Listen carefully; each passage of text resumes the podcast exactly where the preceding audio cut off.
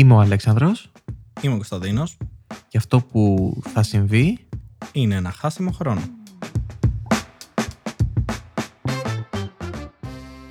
Μπου. Α, Χαρούμενο Halloween. χαρούμενο Halloween. Ε, Μία εβδομάδα πριν από Ναι. αυτό που ακούνε. για εμάς είναι 31, όπως καταλαβαίνετε. Ναι, ακριβώς. Είναι 31 του μηνός. Έχουμε Halloween και έχουμε ντυθεί και κάνουμε trick or treat.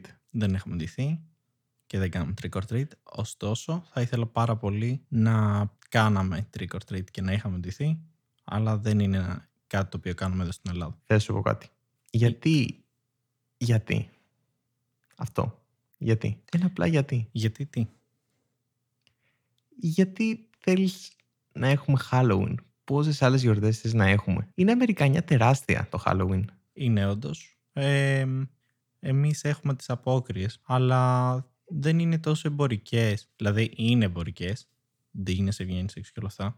Απλά ίσως η προσθήκη του trick or treat που έχουν για το Halloween, που βγαίνουν δηλαδή και πάνω από πόρτα σε πόρτα και παίρνουν γλυκά, δεν ξέρω, είναι λίγο πιο... Ίσως να φταίει το ότι έχω δει πάρα πολλές ταινίες, δεν ξέρω. Συνέχεια ψάχνουμε να βρούμε και άλλες γιορτές. Το έχεις καταλάβει αυτό που συμβαίνει. Συνέχεια. Όπως, Έχουμε Άγιο Βαλεντίνο. Ο οποίος δεν έχει κάποια σχέση με την. ε, δεν υπάρχει Άγιος Βαλεντίνος στην ε, Ορθόδοξη τέλος πάντων θρησκεία. Είναι νομίζω Ρωμαιοκαθολικός, αν δεν κάνω λάθος. Της Ρώμης τέλος πάντων ο Άγιος Βαλεντίνος. Δεν έχει κάποια σχέση να το γιορτάζουμε.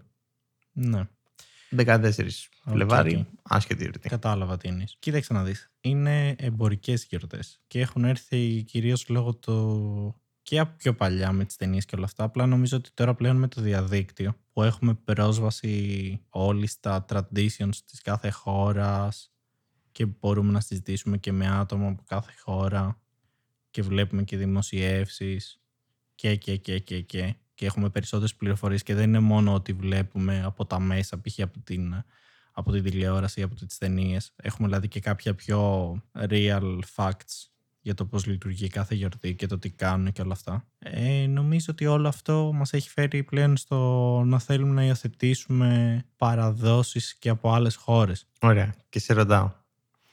Εντάξει, ο Άγιος Βαλεντίνος είναι η γιορτή των ε, ερωτευμένων. Οκ. Να το δεχτώ να γιορτάζουν κάτι τα παιδιά. Να δεχτώ το Halloween, γιατί είναι και κοντά στις απόκριες, ως κόνσεπτ, το δέχομαι. Ο Άγιος Πατρίκιος, ρε φίλε. Μπορείς να μου πεις γιατί το γιορτάζουμε; Δεν, ναι, οκ, αυτό δεν μπορώ να το υπερασπιστώ κάπως. Τι σχέση έχουμε με την Ιρλανδία; Ναι, δεν, δεν ξέρω. Οκ, ναι. Θέλουμε. ε, Ψάχνουμε γιορτές. Okay. Θέλουμε να γεμίσουμε και τις 365 μέρες με γιορτές. Ο Άγιος Πατρίκιος δεν ξέρω. Δεν νομίζω ότι ξέρει και κανένας γιατί γιορτάζουν. Ενώ Ελλάδα, για παράδειγμα, που βλέπουμε τα μαγαζιά να υιοθετούν το στυλ και να κάνουν προσφορές και όλα αυτά. Δεν νομίζω ότι ούτε αυτοί ξέρουν γιατί γιορτάζουν τον Άγιο Πατρίκιο. Μα τι, τι προσφορές, τον Άγιο Πατρίκιο νομίζω απλά πας και πίνεις μπύρες γενικά η φάση είναι αυτή. Δίνεσαι κάτι πράσινο και πας και πίνεις μπύρες. 17 Μαρτίου γίνονται όλα αυτά. Δεν είναι, ναι, είναι από τις... ε, δεν, μπο- δεν μπορώ να την υπερασπιστώ κάπως αυτή τη γιορτή. Δεν ξέρω για ποιο λόγο κάνουμε κάτι τέτοιο εδώ πέρα. Δεν ξέρω, το St. Patrick's Day, όπως λένε και οι φίλοι μας οι Αμερικάνοι, εν τω μεταξύ υποτίθεται το πήραμε στους Αμερικάνους, οι οποίοι δεν έχουν κάποια σχέση με την Αμερική ως St. Patrick's Day, είναι, είναι Ιρλανδική η εορτή. Δεν μπορώ να καταλάβω ούτε τον Άγιο Βαλεντίνο, γενικά δεν έχω καταλάβει γιατί συνέχεια ψάχνουμε να έχουμε εορτές. Μάλλον θεωρώ ότι είναι θέμα εμπορικό. Για να πουλάνε ρε παιδί μου τα μαγαζιά, να πουλάνε οι επιχειρήσεις κτλ, κτλ. Αλλά μου φαίνεται πολύ ακραίο. Σίγουρα είναι θέμα εμπορικό. Το θέμα είναι ότι και εμπορικό που είναι δεν θα έπιανε αν και ο κόσμος δεν το ήθελε. Οπότε εμ, είναι ένας συνδυασμός. Είναι εμπορικό γιατί ο κόσμος θέλει να υπάρχει αυτό. Και το κάνει εμπορικό. Αν έβγαλε με αυτό που είπα. Ξέρεις τι, είναι σαν να πάνε, ξέρει να γιορτάσουν τις απόκριες. Στο τέλος τη νηστεία που δεν θα κάνουν, να κάνουν απόκριες. Το βλέπεις, το πιάνεις το κόνσεπτ. Μμμ, καταλαβαίνω τι είναι. Κοίταξε να δεις. Το Halloween όμως, ρε παιδί μου, που μου αρέσει εμένα, κατάλαβες. Γιατί να μην το υιοθετήσουμε λίγο περισσότερο, να το κάνουμε λίγο πιο οργανωμένα; Και άσε όλα τα υπόλοιπα. Δηλαδή, τον Άγιο Βαλεντίνο, γιατί το κάνουμε ακριβώς έτσι όπως το κάνουν και άλλες χώρες, όλο αυτό το εμπορικό, το να βγεις έξω, να κάνεις, να πάρεις, να ράνεις ειδικές συσκευασίες, προσφορές για Αγίο Βαλεντίνο και αυτά. Και το Halloween δεν το κάνουμε τόσο. Δηλαδή είναι λίγο lame έτσι όπως το κάνουμε. Βάζουμε έτσι καμιά προσφορά, μπορεί να διακοσμήσει κάποιο κατάστημα γενικά τη βιτρίνα του, να βγάλει κανένα έτσι ειδικό packaging Halloween special και καλά. Αλλά δεν έχουμε αυτό το να ντυθεί και να κάνεις trick or treat. Δηλαδή, αν βγεις τώρα ντυμένος στο Halloween στην Ελλάδα, θα σε κοροϊδεύουν και α πάρουμε τι πέτρες. Ωραία. Έχω μια ιδιαίτερα αστεία ιστορία πάνω σε αυτό. Πριν την πω όμως, θα σου πω το εξής. Ότι έχεις απόκριση να ντυθείς. Δηλαδή πρέπει να ντυθείς κάτι σπούκι. Αλλά το τελευταίο καιρό έχει πάρει και μια ανάπτυξη το όλο θέμα του Halloween. Αν το δεις και ακόμα και μαγαζιά είναι στολισμένα έτσι, ε, βλέπεις ε, μαγαζιά που πουλάνε ε, στολές. Γενικά υπάρχει όλο το theme του Halloween στην Ελλάδα. Τα τελευταία τρία χρόνια, τέσσερα, παλιά δεν υπήρχε. Οι στολές εδώ μεταξύ θέλω να σημειωθεί ότι είτε είναι απόκριση είτε είναι Halloween. Επίσης να πούμε ότι στο Halloween ε, αυτό που το κάνει έτσι λίγο πιο διαφορετικό από τις απόκριες είναι ότι υποτίθεται ότι είναι η γιορτή των πνευμάτων και των φαντασμάτων και ντύνεσαι έτσι, βάζεις τρομακτικές στολές. Ε, ο σκοπός αυτός είναι και καλά για να διώξεις τα κακά πνεύματα. Να τα τρομάξεις, ας το πούμε έτσι. Οι ρίζες να... πρέπει να είναι μεξικάνικες. Συγγνώμη σε διακόπτω, αλλά νομίζω οι ρίζες πρέπει να είναι μεξικάνικες. Νομίζω οι Αμερικάνοι δεν πρέπει να έχουν κάποια δικιά του γιορτή. Πέρα από τις 4 Ιουλίου, η μέρα ανεξαρτησίας, ας πούμε. Οι ρίζες, ναι. Το Halloween σαν Halloween δεν είναι μεξικάνικο. Οι Μεξικάνοι έχουν τη γιορτή των νεκρών που είναι λίγο διαφορετικό. Mm, mm, από εκεί είναι έτσι λίγο βασισμένο. Ναι. Ωστόσο, αυτό που ήθελα να πω είναι ότι οι στολές ποτέ πρέπει να είναι τρομακτικές.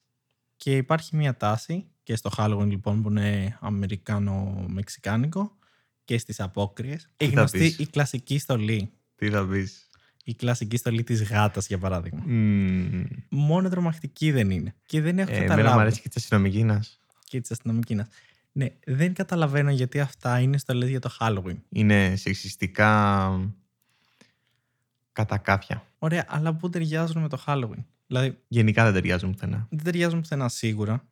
OK. Okay. Με το Halloween όμως, που υποτίθεται πρέπει να ντυθεί κάτι τρομακτικό. Είναι μερικοί που φοβούνται τις γάτες.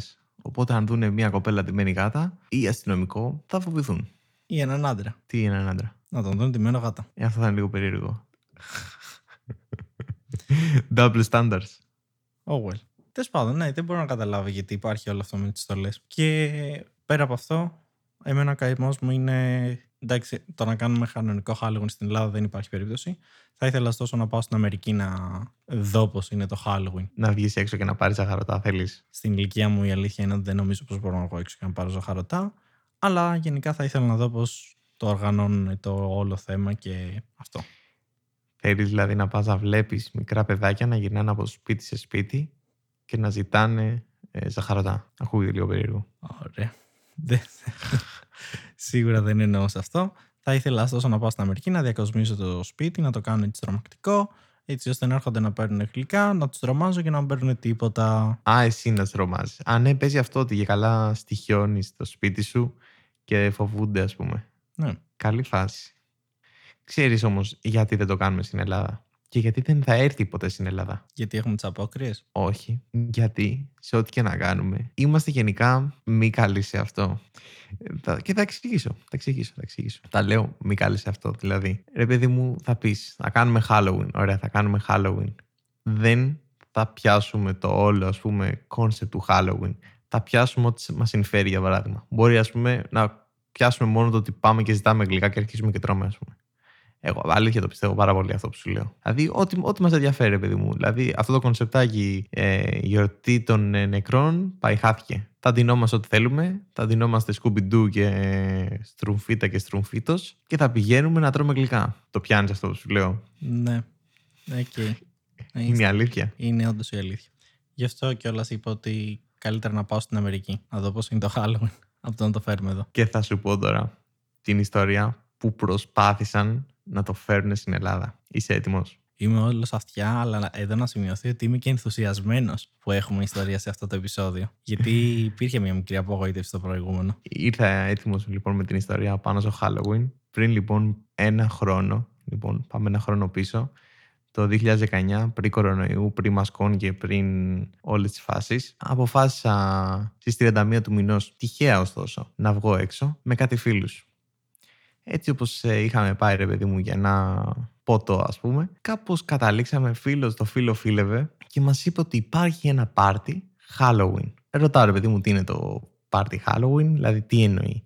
Και μας είπε ότι είναι ένα παιδί το οποίο είναι από την Αμερική, και μισός Έλληνας, μισός Αμερικάνος, έχει ζήσει στην Αμερική και αποφάσισε να κάνει Halloween. Τι σημαίνει να κάνει Halloween, τίποτα. Απλά έκανε πάρτι σπίτι του. Πάμε λοιπόν κι εμείς ε, στο σπίτι του, μία-δύο η ώρα τη νύχτα κάπου εκεί. Δεν έχει τίποτα ιδιαίτερο απ' έξω, παιδί μου, που βλέπει στο σπίτι. σω κάποιες κολοκύθες είχε, το οποίος είχε φτιάξει μετά, έμαθα μόνος του μαζί με την κοπέλα του, για να δίνουν έτσι το αίσθημα του Halloween. Μπαίνουμε μέσα, είναι όλοι ντυμένοι όντως και περνάνε, ας πούμε, οι ώρες. Ε, επειδή είναι και, είναι και καλός μας φίλος ο φίλος του, καθόμαστε. Είχε ένα χαβαλέ, αλκοόλ και τέτοια. Πιο αμερικάνικο το πάρτι. Ε, μου θύμισε αυτά του κολεγίου, ρε παιδί μου, που κάνουν στις ταινίες. Τέλος πάντων, περνάνε οι ώρες, πάει 4, ας πούμε, 5 η ώρα το πρωί, αρχίζει φεύγει ο κόσμος και λέει ήρθε η ώρα για το πραγματικό Halloween. Αναρωτιόμαστε λοιπόν κι εμείς τι είναι το πραγματικό Halloween και λέει ότι θα πάμε στα σπίτια των γειτόνων και θα τους πετάξουμε χαρτιά υγείας.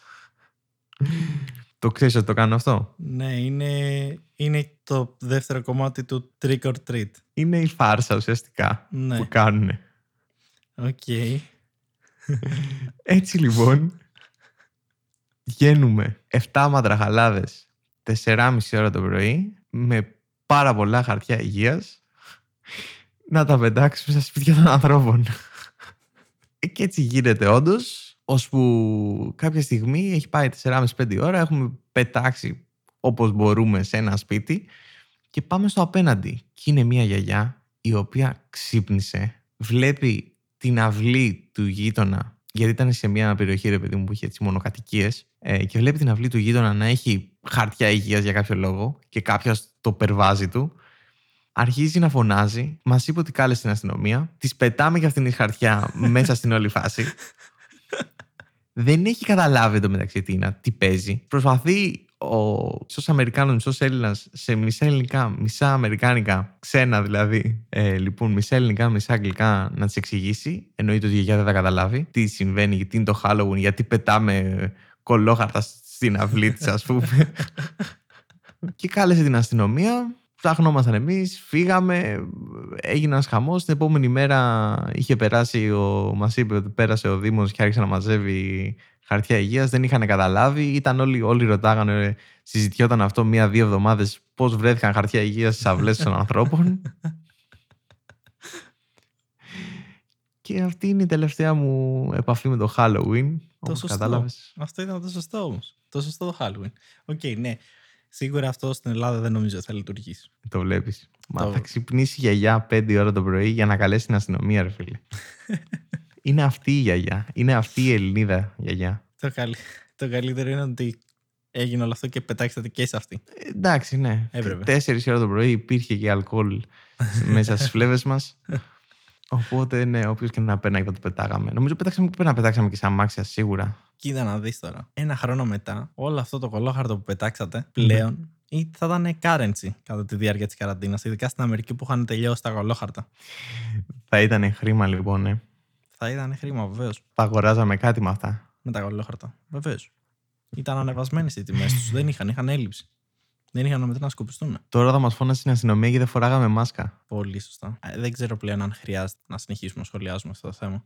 Νομίζω ότι όλοι είναι ενημερωμένοι μετά, ή θα είναι τουλάχιστον μέχρι την επόμενη εβδομάδα με τα νέα μέτρα. Ε, μάσκες Μπήκαμε σε παντού. καραντίνα. Μπήκαμε σε καραντίνα, μάσκες παντού, κλείσαμε. Δεν πήγαμε σε καραντίνα. Κλείσαμε όμως του χώρου εστίαση. Τα κλείσαμε και αυτά, άστα να πάνε. Άστα, άστα αυτά. Και όπως είπες, ε, μάσκες παντού. Γι' αυτό κιόλας, ε, Αλέξανδρε, αποφάσισα ότι πρέπει να βάλω μάσκα και κατά τη διάρκεια των γυρισμάτων πλέον.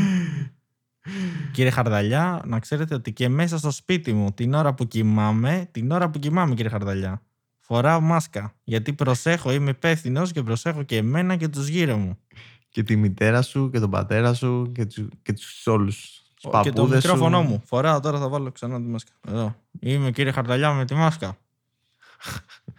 λοιπόν. εντάξει, Φοράει όντως τη μάσκα. την έβαλα του για λίγο.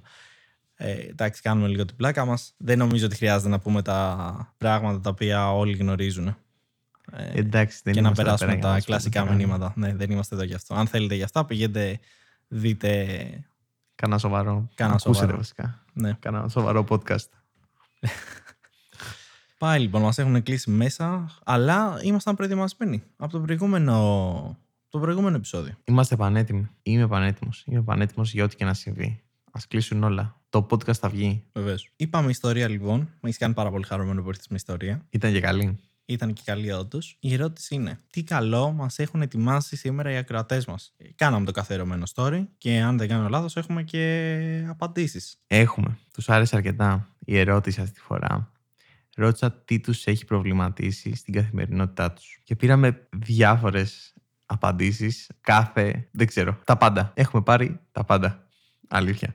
Δηλαδή δεν ξέρω από πού να αρχίσω. Ένα ωραίο είναι τα μέσα μαζικής μεταφοράς, το οποίο το γράψανε αρκετοί. Ένα ωραίο σαν ε, θέμα γενικά εννοείς επειδή το προτείνανε. Γιατί τα μέσα μαζικής μεταφοράς γενικά δεν είναι ένα ωραίο. Ισχύει. Να σημειώσω. Το ένα ωραίο δεν είναι κάτι το οποίο μπορεί να χαρακτηρίσει τα μέσα μαζικής μεταφοράς. Αλλά ένα ωραίο θέμα για σχολιασμό είναι τα μέσα μαζικής μεταφοράς. Ποια είναι λοιπόν η εμπειρία σου στα μέσα μαζικής μεταφοράς, Αρχικά να σημειωθεί εδώ ότι από τους δύο είμαι ο μόνος ο οποίος χρησιμοποιεί τα μέσα μαζικής μεταφοράς και συνέχεια, αναγκαστικά Ισχύει. για να μπορεί να πάει στη δουλειά του δηλαδή. Η εμπειρία μου λοιπόν με τα μέσα είναι ότι δεν μπορώ να καταλάβω πώς γίνεται να είναι τόσο λάθος. Δηλαδή πραγματικά έχω εντυπωσιαστεί πώς γίνεται ακόμα και με οδηγίες πάλι να μην γίνεται να τα κάνουν σωστά. Και από θέμα επιβατών και από θέμα γενικότερα με την ε, όλη η στάση τέλος πάντων. Υποτίθεται ότι αυξήθηκαν τα λεωφορεία για να μην υπάρχει συνοστισμός, πήρανε κατάλληλα μέτρα, 10.000 πράγματα. Θα πάω λίγο πρώτα στο αστείο της υπόθεσης, το οποίο είναι ότι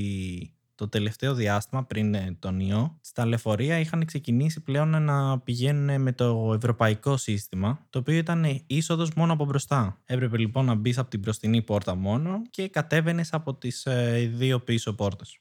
Έτσι ώστε να μην υπάρχει, να υπάρχει τέλος πάντων ε, μια καλύτερη οργάνωση, ε, να μπορεί ο κόσμος να χτυπάει το εισιτήριό του. Και μετά ήρθε ο κορονοϊός και στην ουσία είπαν ότι εντάξει, οκ, αφήστε για λίγο το ευρωπαϊκό σύστημα. YOLO.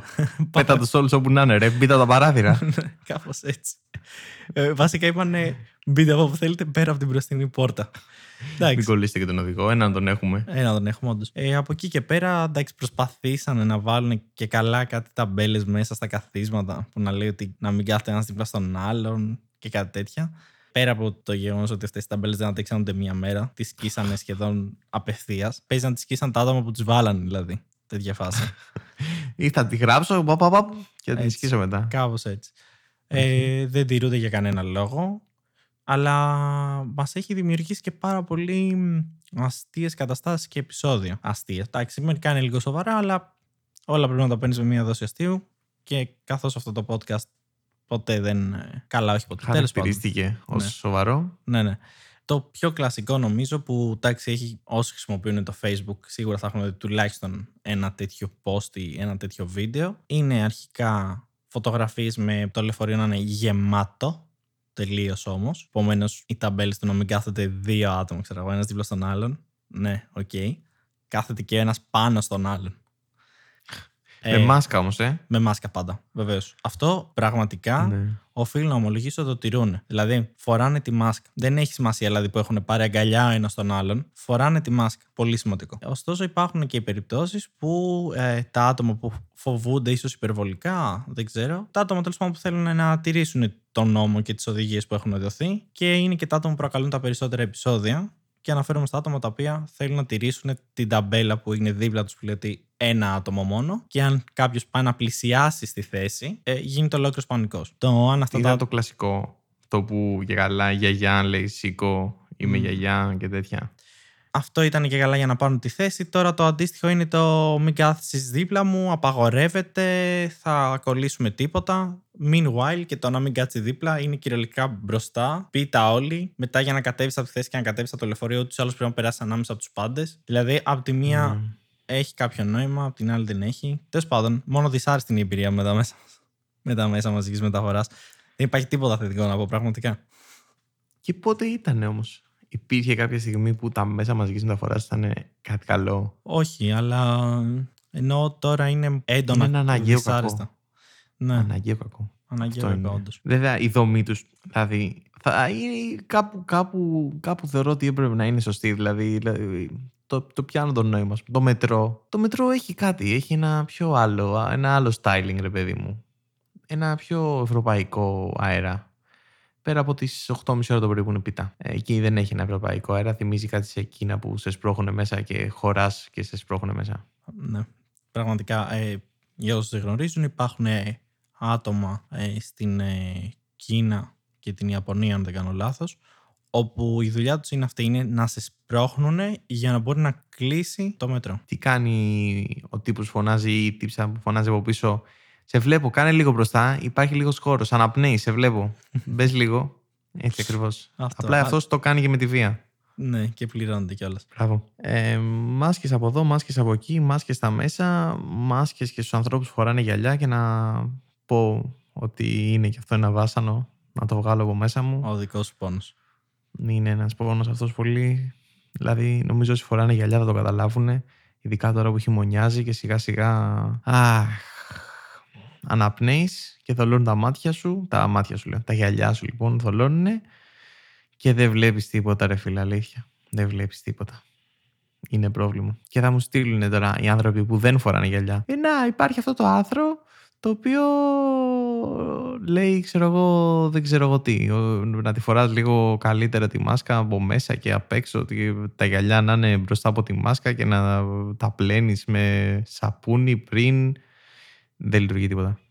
Θα στο πούνε και αυτοί που φοράνε γυαλιά. Είναι ένα μεγάλο βάσανο. Ήθελα να το βγάλω από μέσα μου. Να είσαι καλά. Ε, εάν βάλεις ε, γυαλοκαθαριστήρε, Μ, Ναι. Δεν Είναι- ξέρω. είναι επίσης το κλασικό αστείο το οποίο λένε όλοι. Στα άτομα που έχουν γυαλιά. Α, Κακό. Μας το έστειλαν όμως και αυτό. Δηλαδή δεν είναι ότι το. Θα το έλεγα και από μόνος μου, αλλά μας το έστειλαν κιόλας ότι είναι ένα πρόβλημα που τους είναι στην καθημερινότητά τους και είναι και στη δικιά μου και σας νιώθω, είμαι εκεί για εσά. Οπότε έχουμε δύο θέματα τα οποία ήταν ε, σχεδόν προσαρμοσμένα για τον καθένα. Το ένα ήταν τα μέσα μαζικής μεταφοράς, τα οποία όπως καταλαβαίνεις είναι ένας πόνος για εμένα. Το άλλο είναι τα γυαλιά που είναι ένας πόνος για εσένα. Σκέψου όμως το συνδυασμό και γυαλιά και μέσα. Fuck. Ο μπιπ, ο μπιπ. Ο, ο, ναι, ο μπιπ. Ο μπιπ. Ο πολύ κακό. δεν ξέρω τι να σου πω. Είναι. Γενικά το θέμα του κορονοϊού έπαιξε σε απαντήσεις. Ε, μπορώ να σου δώσω και μερικά που μου άρεσαν. Α, δεν- άσχετα με τον κορονοϊό, που ήταν τα δικά μου αγαπημένα, το οποίο ρε παιδί μου, ερω- υποτίθεται ότι είπαμε τον προβληματισμό τους για να σχολιαστεί κτλ.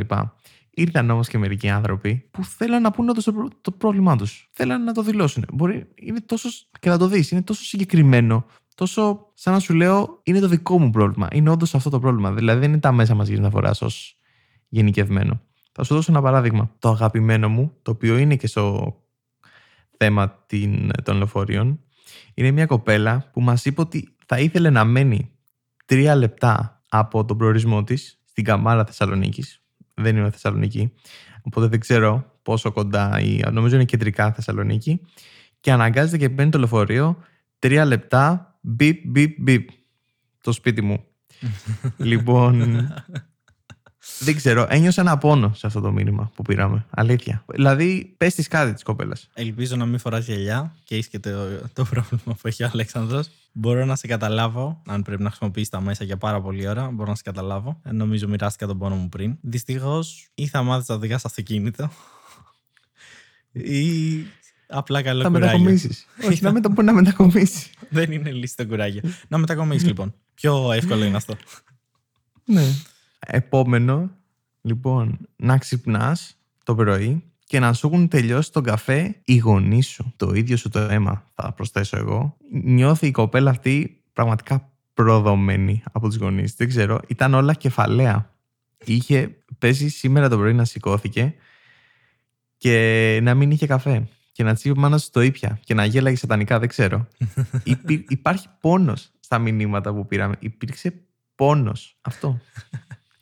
Ωραία, είμαστε εδώ για να απαλύνουμε αυτό τον πόνο. Να ξυπνάς Ωραία, λοιπόν τι θα και... της πούμε; Ναι, να ξυπνάς λοιπόν και να έχεις τελειώσει ο καφές.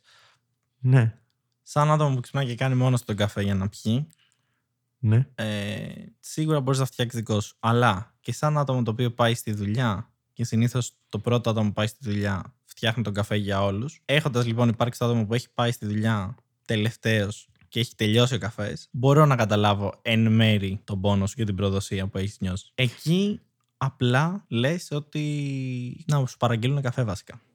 Το, το λες έτσι με ένα λυπημένο ύφος, λες ότι δεν γίνεται να του βγάλουμε χωρίς καφέ. σω να ρίξεις και λίγο έτσι. Να κάνεις λίγο επίκλειστο στο συνέστημα, να πεις με ξεχάσατε, πιάτα όλο τον καφέ, δεν μου είπε κανένας τίποτα. Κάνεις λίγο και ένα λυπημένο πρόσωπο, ένα sad face εκεί. Και λες, εντάξει. Όλα λύνονταν, μου παραγγείλετε έναν ε, τετραπλό εσπρέσο σκέτο με ένα πουλουράκι. Ή μπορεί να κόψει τον καφέ. Εγώ αυτό θα προτείνω. Πλά, Θα με μισήσουν να κόψω τον καφέ. Είστε θυσμένοι στην καφεΐνη. Ναι. Ε, ο εγκέφαλός σας μπορεί να ζήσει και χωρίς την καφεΐνη. Να είστε καλά. Ευχαριστώ πολύ. Μπορείς να ξεκινήσεις να οδηγάς χωρίς γελιά. Αυτό το πρόβλημά σου είναι θαλώνουν. Οκ, οκ, οκ. Λοιπόν, επόμενο. Δεν κόψουμε εμείς τον καφέ επειδή το θες εσύ, Αλέξανδρα. Επόμενο, επόμενο. δύο άτομα και οι δύο άντρες. Ο ένας φαίνεται λίγο πιο πονεμένος από τον άλλον. Ο ένας με κεφαλαία, ο άλλος έβαλε θαυμαστικό στο τέλος. Μας είπανε ότι αυτό το πράγμα που δεν μπορούν στην καθημερινότητά τους είναι η δουλειά τους.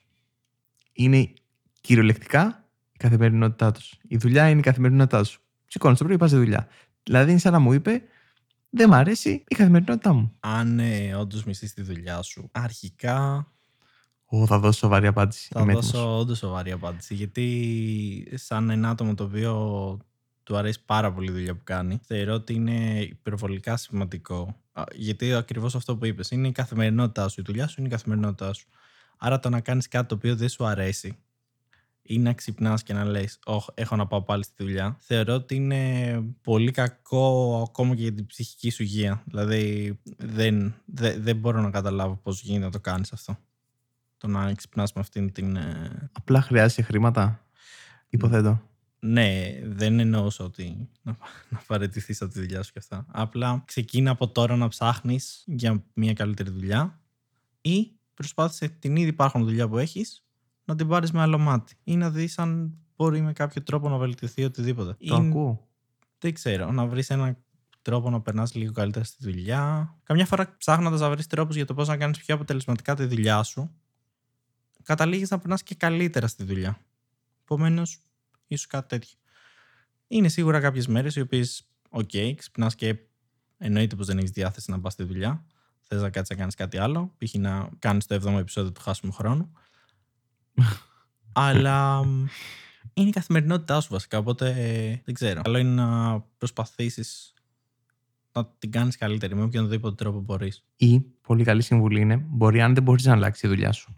Ωραία. Θα βάλεις στη ζωή σου κάτι άλλο μετά τη δουλειά, το οποίο να σε ενθουσιάζει. Αυτό θεωρώ θα, έτσι, θα αντισταθμίσει τα, το βάρος του ενός και το βάρος του άλλου, ρε παιδί μου. Μου αρέσει αυτή Δηλαδή, ναι, αν δεν μπορείς, ρε παιδί μου, βάλε κάτι το οποίο να σα αρέσει πάρα πολύ, έτσι ώστε η μέρα σου να είναι, αν ήταν κάρμα, ρε παιδί μου, να ήταν εξορροπημένο.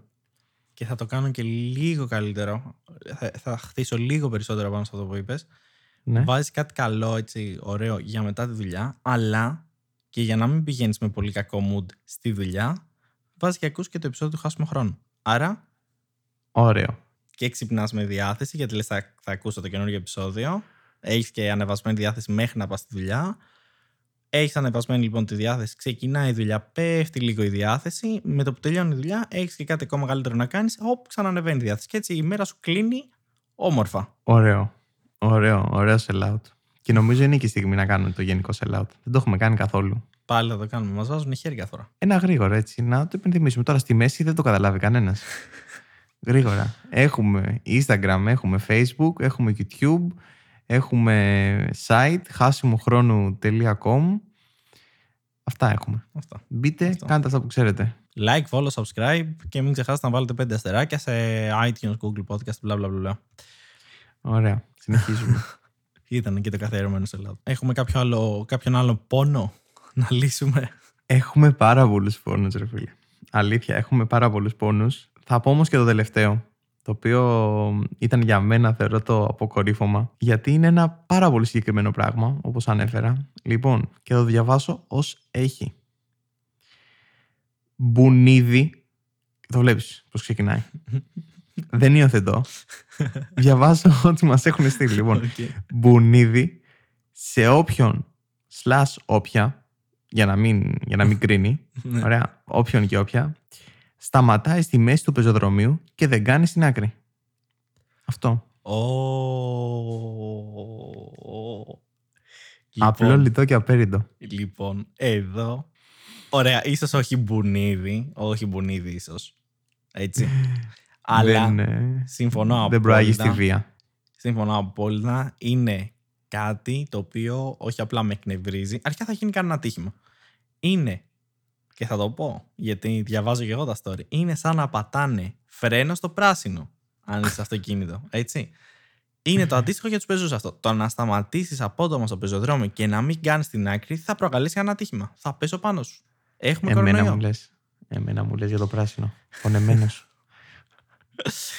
Ε, έχω όμως ένα tip εδώ. Έχω ένα tip.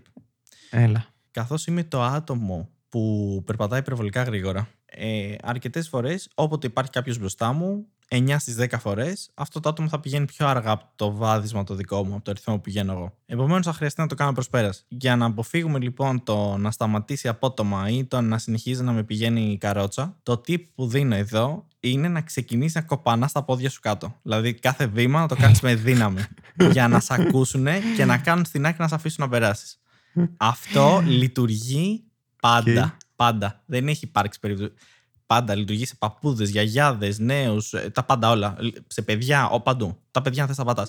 Αλλά γενικά. Εσύ κάνεις παρέλαση ρε παιδί μου. Ναι, ναι, ναι. Με όλη τη δύναμη. Τους βλέπεις ότι πάνε σε πάνε καρότσα.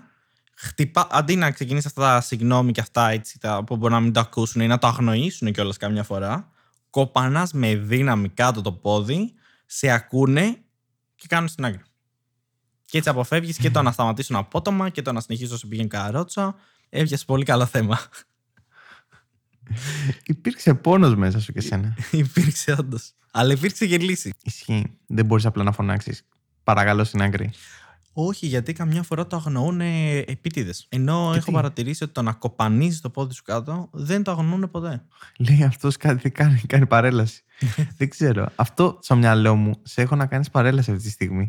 Αυτό ήταν το τελευταίο μου, η τελευταία μου εμπειρία από κάποιον να χτυπάει τα πόδια του περπατώντας.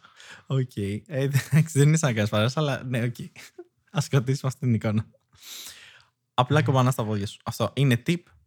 Δοκιμάστε το και στείλτε ένα μήνυμα να πείτε αν λειτουργήσε ή όχι. Εγώ θα περιμένω. Οπότε λοιπόν κλείνουμε αυτό το μήνυμα να χτυπάμε τα πόδια μας ε, για να περάσουν. Ίσως, ίσως να το συνδυάσουμε και όλο, δηλαδή να χτυπάς τα πόδια σου στο λεωφορείο το οποίο έχεις πάρει για να κάνεις 30 λεπτά ενώ μπορείς να κάνεις 3 λεπτά και τι άλλο προβληματισμό είχαμε; Και, τη, και να βάλεις με συγκεκριμένο τρόπο τη μάσκα μέσα από τα γυαλιά για να μην θολώσει. Ναι και όλα αυτά μαζί. Ωραία. Όλα ένα και να, σου- ενώ είσαι νευριασμένος γιατί σου πιάνε τον καφέ Γιατί σου πρωί. είπα αυτό. Ναι. και μισείς τη δουλειά σου. Ωραία. Ωραία, ωραία, ωραία. Πολύ ωραία. Ε, μου άρεσε, μου άρεσε πάρα πολύ το θέμα αυτό. Και μου άρεσε και τους ανθρώπους που βγάλαν όντως ρε παιδί μου τον πόνο τους. Με όλου αυτούς τους προβληματισμούς αυτή τη στιγμή έχω κάνει, έχω κάνει εικόνα στο μυαλό μου έναν άνθρωπο ο οποίος ξυπνάει με το ζόρι το πρωί, βλέπει ότι δεν υπάρχει καφές, ενώ πρέπει να πάει στη δουλειά. Για να πάει στη δουλειά πρέπει να πάρει τα μέσα. Βάσει των νόμων και, των, και του ιού πρέπει να φοράει μάσκα ενώ έχει γυαλιά και του θολώνουν καθώς πρέπει να πηγαίνει στη δουλειά του μέσα στο λεωφορείο. Και η δουλειά απέχει 30 με 40 λεπτά από εκεί που είναι αυτός. Επομένως είναι trapped εκεί. Κατεβαίνει από το λεωφορείο και μέχρι να περάσει το πεζοδρόμιο για να πάει στη δουλειά του είναι και άτομα μπροστά που τον πάνε καρότσα και δεν κάνουν στην άκρη για να περάσει με τα πόδια. Και έχει και κάνει παρέλαση. και και ξεκινάει να κάνει παρέλαση. Ωραίο, ωραίο. Το ακούω. Το ακούω. με λίγα λόγια, οι προβληματισμοί που έχει ο καθένας από αυτούς που μας έστειλαν, και οι δικοί μας δηλαδή, φάνηκε, Ναι. είναι μικροί προβληματισμοί. Αν σκεφτείτε ότι θα μπορούσε να υπάρχει ένα άτομο που να έχει όλους αυτούς τους προβληματισμούς μαζί. Άρα εντάξει, η ζωή είναι λίγο Είναι καλύτερη. μικρή καθημερινή όμως. Δηλαδή, αν είναι λίγο-λίγο, ρε παιδί μου. Είναι Μμ. λι- Σου τρώει μέσα. Το σαράκι μέσα σου σε τρώει λίγο-λίγο. Λίγο-λίγο. Τσακ, τσακ, τσακ, τσακ, τσακ. Το βγάζει μετά, σου λέει το χάσιμο χρόνο, εδώ θα το πω. Το πρόβλημά μου.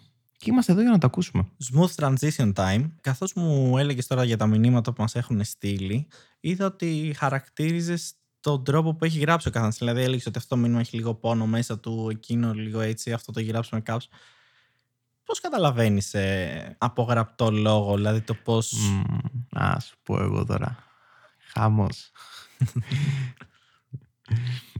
Έχω ρε παιδί μου χρόνια τώρα, όσα χρόνια χρησιμοποιώ δηλαδή τα social media και κυρίως το chatting, ανέκαθεν από μικρός, γιατί ας πούμε μεγαλω, μεγαλώσαμε ρε παιδί μου μέσα στο chatting, από MSN εποχές και ακόμα πιο πίσω, ότι μία λέξη μπορεί να διαβαστεί με πάρα πολλούς τρόπους. Δηλαδή, σου γράφει ο άλλος OK. Το OK όμως, τι σημαίνει; Το OK έχει χαρακτηριστεί σε, στο διαδίκτυο ως ξερό. Όμως μπορούσε να μην είναι ξερό το OK. Γιατί αν στο πω εγώ όταν μιλάμε, δεν είναι το OK που έχει στο μυαλό σου όταν γράφω εγώ OK. Δηλαδή μπορεί να είναι OK, να είναι OK, να είναι OK. Δεν ξέρω αν κατάλαβες τι διαφορά. Σαν να κάνεις voice acting είναι αυτή τη στιγμή. Και σου έχει πει ο ναι. σκηνοθέτης, «Ε, μπορείς να το κάνεις αυτό με λίγο διαφορετικούς τρόπους για να πιάσουμε το συνέστημα. Ακριβώς αυτό. Δηλαδή το ένα ήταν χαρούμενο, αν δεν το καταλάβατε. Το άλλο ήταν θυμωμένο. Το άλλο ήταν έτσι λίγο μυστηριώδες. Όλα αυτά όμως, αν τα γράψεις, είναι OK. Είναι όλη φάση sad. Δεν μπορείς να εκφέρεις τα συναισθήματά σου μέσω του γραπτού λόγου. Χάνεται. Και είναι πάρα πολλά. Είναι τα, τα emoticon που μπαίνουν μέσα στη φάση που για κάποιο λόγο όλα τα αστεία, για κάποιο λόγο κλαις από τα γέλια. Δηλαδή πρέπει να κλαίμε από τα γέλια όλα, ρε. είναι και το, ε, το αν δεν βάλεις το emoji, είναι το LOL. Laugh out loud, ναι. Ε, ναι.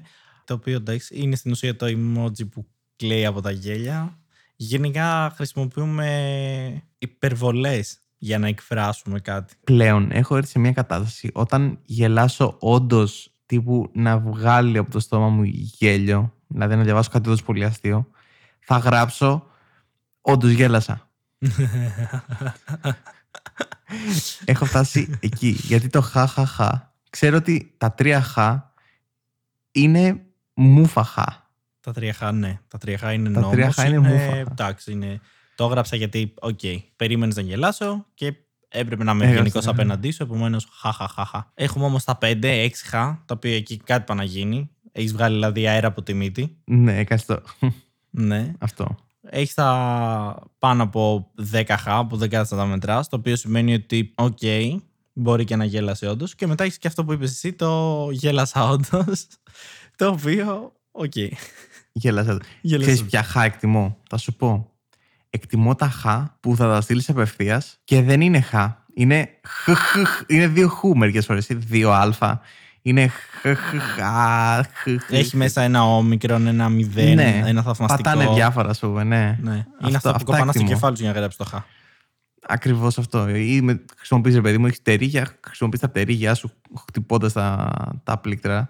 Ε, και βγαίνει αυτό το χ, το οποίο είναι ειλικρινές. Είναι από μέσα. Γιατί αυτό γέλασε όντως. Γιατί δεν έκατσε να ενδιαφερθεί. Γιατί γέλαγε δεν είναι κάτι να διαφερθεί να είναι τέλειο χα, να είναι χα, χα, χα. Έχουμε φτάσει στο 2020 και σχολιάζουμε πώς γράφει ένας άνθρωπος το χα. Και αν το εννοεί. Αυτό. Να είστε καλά. Ωστόσο, με τον ε, γραπτό λόγο, μερικές φορές, ε, τουλάχιστον τώρα με τα social media που προσπάθησα να περάσει ένα μήνυμα και αυτά. Όπως είπες, λοιπόν, έχουμε βάλει έτσι κάποια κοινά πράγματα. Δηλαδή, αυτό το, τα τρία χα, ας πούμε, είναι το τυπικό Ξέρουμε δηλαδή ότι άλλος δεν γέλασε. Κάποια πράγματα σχετικά με το emoji. Έχουμε περάσει και την εποχή του XD, το οποίο ακόμα το χρησιμοποιούμε. Ε, και... όχι το XD. Έχουμε ένα... Φαντάζομαι έναν άνθρωπο με ένα χ στη μάπα του. Ναι, OK. Okay. Ε. Υπήρχε όμως και υπάρχει ακόμα. Υπήρχε, υπάρχει. Ε, το χρησιμοποιείς εσύ βασικά. Το χρησιμοποιώ εγώ. Ναι. Και λοιπόν έχουμε κάποια στάνταρ πράγματα τα οποία ας πούμε ότι είναι σαν να υπάρχει ένα άτυπο λεξικό τέλος πάντων. Αυτό ισούται με αυτό, αυτό ισούται με αυτό. Επομένως έχουμε συνδυάσει και στο μυαλό μας τον αντίστοιχο τρόπο που αν αυτό το άτομο μας το έλεγε αυτό face to face με τι ύφος θα το έλεγε βάσει των emoji που έχει χρησιμοποιήσει και όλα αυτά. Και τα σημεία στίξης να αναφέρουμε εδώ Π.χ. Πολύ αν σωστά. γράψεις με caps όπως ανέφερες πριν, φανταζόμαστε ένα άτομο που φωνάζει. Αν έχει γράψει με μικρά γράμματα και βάλει θαυμαστικό, φανταζόμαστε Είναι ένα έντονο. άτομο το οποίο έτσι είναι λίγο έντονο ή μπορεί να είναι και ενθουσιασμός, μπορεί να είναι και παρατήρηση. Αν είναι caps και θαυμαστικό, οκ. Είναι μια υπερβολή από μόνο είναι του. μια υπερβολή από μόνο του. Τις τρεις τελίτσες μετά. Έτσι, Τα αποσιωπητικά. Ναι. Ο Θεέ μου τα αποσιωπητικά. Τα οποία όμως υπάρχουν και μερικά άτομα τα οποία τα χρησιμοποιούν χωρίς λόγο. Χωρίς λόγο. Ναι. Και σκαλώνεις. Τα βλέπεις, σου, σου στέλνει άλλος. Οκ, τρεις τελίτσες. Και το κοιτάς. Και λες: Οκ, έγινε κάτι τώρα. Και ψάχνεσαι. Και όχι, απλά γράφει έτσι κάθε λέξη και τρεις τελίτσες μετά. Να πούμε ότι είναι άντρας και ότι δεν είναι γυναίκα. Γιατί αν σου έστελνε η κοπέλα σου αυτό το πράγμα, οκ, τρεις τελίτσες, λες αυτό ήταν. Ήρθε το τέλος. Έχω χωρίσει και δεν το ξέρω. Θα έρθει μήνυμα Κάτι χωρισμό συμβαίνει. μετά. Ναι, κάτι συμβαίνει. Οκ. Τρεις- τελείωσε. Έχεις χάσει. Αυτός, ό,τι και να γράψεις, θα σου βάλει τρία αποσιωπητικά. Είναι. Δεν, το, δεν μπορούν να το καταλάβει. Ο κόσμος που δεν έχει μιλήσει με αυτόν τον άνθρωπο δεν μπορεί να καταλάβει τον προβληματισμό. Όταν το ρωτάς, θα έρθεις για καφέ και απαντάει ναι με τρία αποσιοποιητικά. Θέλεις να πάμε έξω; Ναι, με τρία αποσιοποιητικά. Τι πάει να πει ναι με τρία αποσιοποιητικά; Θα έρθει και θα με μαχαιρώσει; Θα με σκοτώσει σπίτι μου; Τι θα συμβεί; Εδώ να πω, να πω έτσι και μιας και αυτό είναι μια αστεία κατάσταση απ- από chatting και όλα αυτά, να προσθέσω και άλλη μία, την οποία θεωρώ ότι σίγουρα έστω μία φορά κάποιος την έχει βιώσει. Είναι το κλασικό το μιας και έπιασες και για σχέσεις και με την κοπέλα και όλα αυτά. Να μιλάς λοιπόν με την κοπέλα σου με το αγόρι σου και ίσως να έχετε και μια σοβαρή συζήτηση και ξαφνικά σταματάει να απαντάει και απλά βλέπεις την μπούμπλα ότι κάτι γράφει. Και απλά να έχει πατήσει κατά Όχι. λάθος μία τελεία, Όχι. κάτι, ένα κενό, να τον, έχει, Όχι. να τον την έχει πάρει ο ύπνος. Και εσύ να περιμένεις το μήνυμα του χωρισμού, να βλέπεις 20 λεπτά αυτή την μπούβλα και να λες Δεν γίνεται. Τι γράφει, τι έχω κάνει. Και τελικά την άλλη μέρα απλά σου λέει Α, δεν έγραφα τίποτα. Είχα πατήσει απλά μία τελεία. Οι κανόνες του chatting νομίζω μπορούσαμε να έχουμε τρία επεισόδια νομίζω. Δηλαδή πραγματικά θεωρώ ότι μπορούσα να κάνω τρία επεισόδια μόνο κανόνες του chatting τα οποία δεν βγάζουν κανένα λόγο. Δεν υπάρχει ούτε αρχή ούτε τέλος στο chatting. Και όλοι αυτοί οι άτυποι κανόνες που χρησιμοποιούμε. Γενικά είναι όλο λάθος το chatting κατά την άποψή μου. Δεν μπορείς να χρησιμοποιήσεις ηρωνία. Η ηρωνία χάνεται. Ωραία. Είναι πολύ δύσκολο να περάσει η ηρωνία. Ειδικά αν δεν έχεις μιλήσει με τον άλλον και στην πραγματικότητα. Ή να μην σε ξέρεις στην πραγματικότητα να θες να κάνεις ένα ηρωνικό σχόλιο ή ένα χιουμοριστικό σχόλιο, το οποίο να μην το έχεις κάνει από κοντά. Α πούμε, είναι κάποιος ε, που έχετε μιλήσει μία φορά στη σχολή για κάποιο λόγο, μία φορά στη δουλειά και για κάποιο λόγο θες να ηρωνευτείς. Ε, δεν υπάρχει περίπτωση να ηρωνευτείς μέσω chatting. Έχεις χάσει το παιχνίδι τελείως. Συμφωνώ. Το καλύτερο νομίζω αυτό που μπορείς να κάνεις για να το φέρεις όσο πιο κοντά γίνεται σ- στο αν όντως μίλαγες με αυτό το άτομο από την έγραφες είναι το να χρησιμοποιείς τζιφάκια ή γκυφάκια αν και όλοι ξέρουμε ότι είναι GIF. Okay. ναι. Εσύ Αλέξανδρε τι υποστηρίζεις, GIF ή GIF; Δεν με νοιάζει. Εγώ GIF το λέω, αλλά μ, δεν don't care. Δεν με νοιάζει καν. Οκ. Ε, είναι το να χρησιμοποιείς λοιπόν ε, τζιφάκια ή γκυφάκια ή όπως αλλιώς θέλεις να το πεις. Δεν ξέρω, νιώθω ότι πλέον είναι τόσο μεγάλη η γκάμα τους που μπορείς να περάσεις οποιοδήποτε μήνυμα θες. Βασικά μπορείς να κάνεις συνομιλία μόνο με, μόνο με αυτά. Υπάρχουν ε, λοιπόν άνθρωποι που είναι φανατικοί ενάντια το τζιφ. Δηλαδή μισούνε το τζιφ. Τελείως. Έχω γνωρίσει ανθρώπους τέτοιους. Δηλαδή δεν όλο ρε παιδί μου θεωρούν ότι είναι όλο λάθος. Ότι μπορεί να σκοτώσει τη συζήτηση, ότι τίποτε παιδί μου δεν γράφεις κάτι. Οπότε είναι σαν να στέλνεις το χεράκι, ας πούμε. Το οποίο άλλο, άλλο το χεράκι. Άλλο από μόνο του το χεράκι είναι από μόνο της ιστορίας. OK, OK. Ε, για να μην κάνουμε ολόκληρο επεισόδιο με τους κανόνες του chatting, ε, να πω ότι τα άτομα που μισούν τα, τις συνομιλίες γενικά ή τη χρήση των GIF σε συνομιλίες είναι και τα άτομα τα οποία σου έχουν πιει τον καφέ το πρωί και ξυπνάς και δεν έχεις καφέ. Είναι, είναι κακοί άνθρωποι. Έχουν Ναι. κακό μέσα τους. Ε, κάπως έτσι. Ε, περιμένω να μας πω. Θα κάνουμε κάποιο poll με το αν το λένε GIF ή GIF Έχω απορία να δω τι θα πούνε και οι ακροατές μας. Να κάνουμε. Αλλά νομίζω υπάρχει απάντηση σε αυτό το ερώτημα. Υπάρχει, αλλά έχουμε την τάση πλέον. Ε, Έχουμε 2020. Και το Ιντερνετ έχει Ωραία. αποφασίσει ότι ακόμα και αν του δώσεις facts, straight facts, θα τα αγνοήσει και απλά θα πάρει τη δικιά του απόφαση σε κάτι. Ωραία. Οπότε και το να υπάρχει απάντηση δηλαδή σε κάτι. Όπως ας πούμε, δηλαδή, ξέρουμε ότι η γη δεν είναι επίπεδη. Όπως βλέπεις, αυτό δεν σταματάει. δεν σταματάει κόσμο να πιστεύει ότι η γη είναι επίπεδη. Όντως, αυτό. Τι να πεις γι' αυτό, άστο. Ναι. Ισχύει. Πιστεύουν ακόμα ότι γίνει επίπεδη. Άρα, GIF ή GIF. GIF. Όχι, θα πω GIF έτσι για το. Για το κονσεπτάκι, ρε παιδί. Για το μου. Θα πω κονσεπτάκι. GIF. Και να περιμένουμε λοιπόν να δούμε τι θα πούνε και οι ακροατές. Ωραία, ωραία. Θα κάνουμε ένα πόλο να δούμε. Και το ένα σοβαρό θέμα λοιπόν του επεισοδίου, όπως συνηθίζεται από εμένα, τον Κωνσταντίνο. Για δες, έχουμε χρόνο. Για να δω, ναι, μισό λεπτό. Α, νομίζω προλαβαίνουμε. Μπορεί να μας κόψει λίγο το... Μπορεί να μας φάνε στο μοντάζ. Δεν ξέρω. Ωραία. Το ένα λοιπόν σοβαρό θέμα για αυτό το επεισόδιο είναι ότι η Disney, η γνωστή εταιρεία με το ποτίκι, δήλωσε πλέον ότι έχει επιλέξει να κάνει focus στις streaming υπηρεσίες της και όχι στο κινηματογράφο. Wow. Μεγάλα επίβολα σχέδια από την Disney. Σημαντικά θα έλεγε κανείς, τουλάχιστον για τον κόσμο του κινηματογράφου, γιατί αυτό σημαίνει ότι μάλλον πάμε σε ένα μέλλον όπου δεν θα υπάρχει κινηματογράφος. Ή τουλάχιστον όχι έτσι όπως το ξέρουμε τώρα. Η μεγάλη οθόνη θα πεθάνει. Ε, όχι. Βαρύ. Αυτό πάει να γίνει και ο κορονοϊός δυστυχώς αυτό το έκανε Αυτό που λες, ναι. το, το επηρέασε πάρα πάρα πάρα πολύ και είδαμε αρκετές ταινίες αναβλήθηκαν για το 2021 με σκοπό να παίχτουν στο, στο, στους κινηματογράφους ωστόσο υπήρχαν και αρκετές ταινίες οι οποίες δεν είχαν αυτή τη δυνατότητα το να τις αναβάλουν και τις κυκλοφορήσανε ψηφιακά μέσω λοιπόν του Netflix ή της, ε, του Disney Plus ή του HBO διάφορες τέλος πάντων τέτοιες online πλατφόρμες και πλήρωνες στην ουσία απλά για να δεις αυτή τη μία ταινία να την οικιάσεις δηλαδή να τη δεις ή αν είχες ήδη συνδρομή σε αυτή την υπηρεσία, μπορούσες να τη δεις τσάμπα, σε εισαγωγικά τσάμπα, γιατί πλήρωνες για την υπηρεσία. Επομένως, δεν ξέρω τι γνώμη έχεις.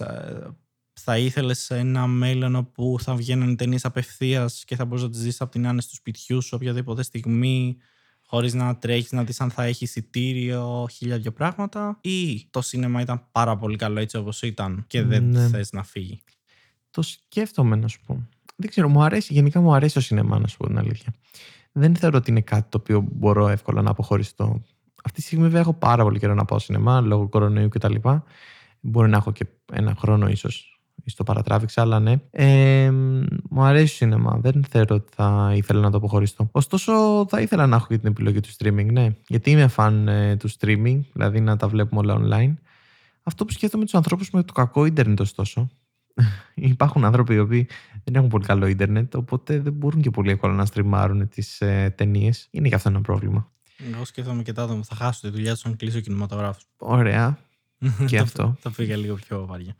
Ε, ναι, σαν άτομο που πήγαινε σινεμά σχεδόν κάθε Τετάρτη. Ε, Ένα είναι ένα δώρο. Ένα είναι ένα δώρο, ναι. Όλοι έχουμε υπάρξει αυτοί. Δεν νομίζω ότι.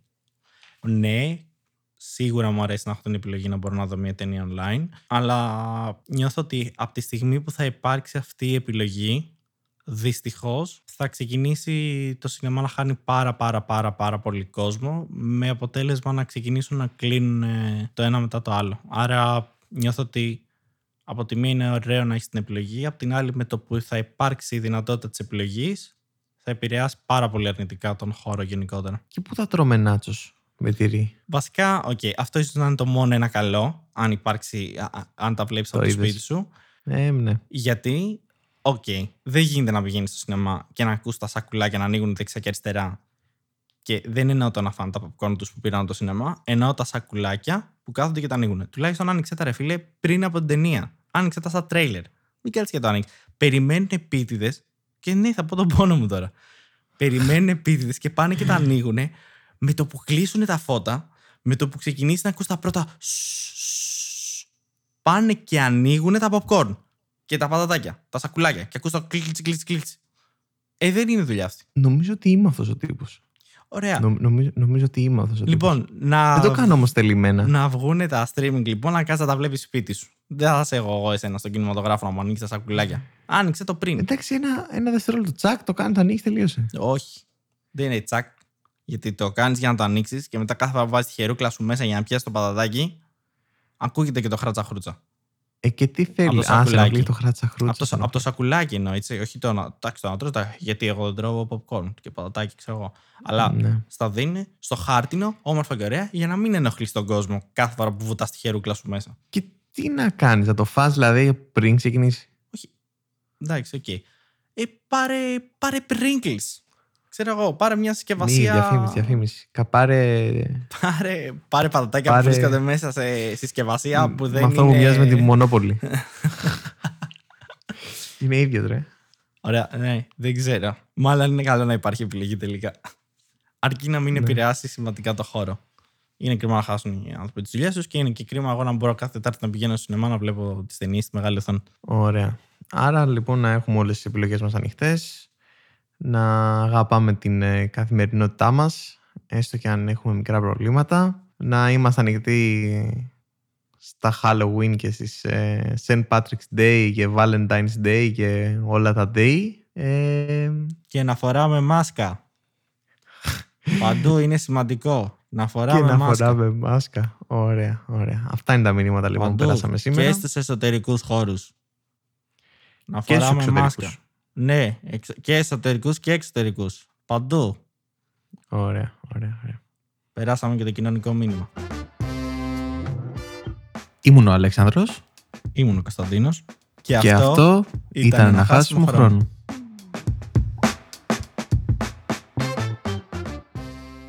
Έχει χαρακτηριστική... ε, χα- Το OK, τι σημαίνει όμως; Έχει χαρακτηρι... χα- χαρακτηριστεί. Έχει χαρακτηριστεί. Έχει χαρακτηριστεί.